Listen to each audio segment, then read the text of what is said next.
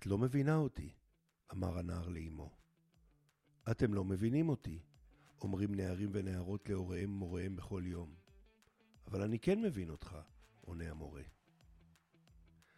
כשחקרתי סצנות מוזיקליות בזמנו, הגעתי לספר שמאוד השפיע עליי. Encoding and Decoding של סטיוארט הול מ-73. אבן דרך במחקר של תקשורת המונים. לדעתו, מה שחשוב בתקשורת הוא לא המדיה, אלא הצרכנים, ובאופן שבו הם קולטים את המסר. כי כשמישהו מדבר, זאת לא פעולה ישירה. למעשה הוא מקדד מה שהוא רוצה להגיד לפי התרבות שלו, ושולח את זה לצד השני. אבל הצד השני מפענח את הקוד לפי התרבות שלו, שלעיתים היא שונה לחלוטין. לדוגמה, נער אומר לאביו, אתה לא מבין אותי. האב מבין את הדברים כפשוטם, אבל למעשה הנער מתכוון לומר, אתה לא עושה את מה שאני רוצה. כל עוד האבא לא יבטיח לעשות מה שהנער רוצה, הנער ימשיך לומר לו, אתה לא מבין אותי. הפרשנות המוטעית של האב נובעת מהיותו בן לתרבות שונה, המתייחסת אחרת לדמויות סמכות ולדחיית סיפוקים. יש שלוש דרכים להגיב למסר. הדרך הראשונה, לקבל אותו בשלמותו, מתוך זה שאתה מעריך את הדומיננטיות התרבותית של הדובר. לדוגמה, ילד שמציית להוראות אמו כי מבחינתו המבוגרים שולטים בעולם. הדרך השנייה, קוד של משא ומתן.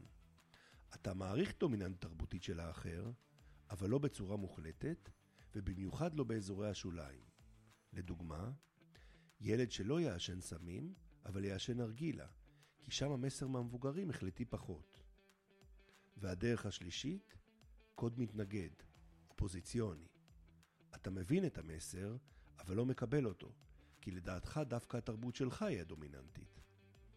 דוגמה היא השורה It's better to burn out than to fade away משירו של ניל יאנג, שייצגה תרבות נגד צעירה שהעדיפה לחיות את הרגע ולא לחשוב על העתיד כמו המבוגרים. אבל התרבות מושפעת מאוסף משתנים עצום, כמו שפת האם שלך, היישוב שגדלת בו, עדה, גזע, ג'נדר, גיל, רמת דתיות, ועוד לא התחלנו בכלל. ואת כל זה תכפילו בחזקת הקוד הגנטי של כל אדם. ולפיכך אפשרויות התקשורת הן אינסופיות. אז במהלך הזמן, פיתח האדם קיצורי דרך, יוריסטיקות. הפיתוח ערך אלפי שנים של תקשורת אינטימית במצב הישרדות, וזה הצליח. רמת ההבנה שהייתה בין אבות אבותינו, תראה לנו היום כמו טלפתיה. וזה בלט במיוחד ביכולתם לקלוט אינפורמציה מהפנים האנושיות ומריח הגוף. אבל בזמן האחרון התקשורת האנושית נפגעה, ולראיה, הירידה ברמת האמפתיה, העלייה בדיכאון, בחרדות, באובדנות, והנכונות של האדם לייצר טכנולוגיה אובדנית, מפצצות מימן ועד לזיהום פלסטיק. אז הבעיה למעשה היא הפער שקיים בין יכולות התקשורת המצוינות שלנו בעבר, לבין השיבוש התקשורתי שהתרחש בחמש מאות השנים האחרונות מאז הדפוס, מאז שהתחלנו להיות לבד. במילים אחרות, אנחנו חושבים שאנחנו מבינים את האחר, אנחנו לא. לפיכך ברור שמי שחושב ההפך ממך, למשל המצב במדינה, כנראה צודק מבחינתו. והוא חכם כמוך, מוצלח כמוך, רגיש כמוך, אבל נתוני הפתיחה התרבותיים הביאו אותו לחשיבה אחרת. אז כדי להתקדם, אני אספר מה הטכניקה שלי. כשאני מדבר עם מישהו, אני מנסה כל הזמן להבין כיצד מה שהוא אומר נכון עבורו. אני לא חושב על מה שנכון עבורי, לא מעביר אותו דרך הפילטר שלי. דרך אימון עצמי ניתן לפתח את זה מאוד. נדרשת אמפתיה.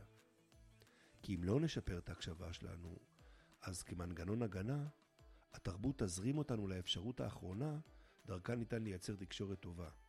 כי תקשורת טובה היא קריטית לבריאות המנטלית שלנו. וזאת האפשרות של החזרה למצב הראשוני, ההישרדותי. קוראים לזה מלחמה.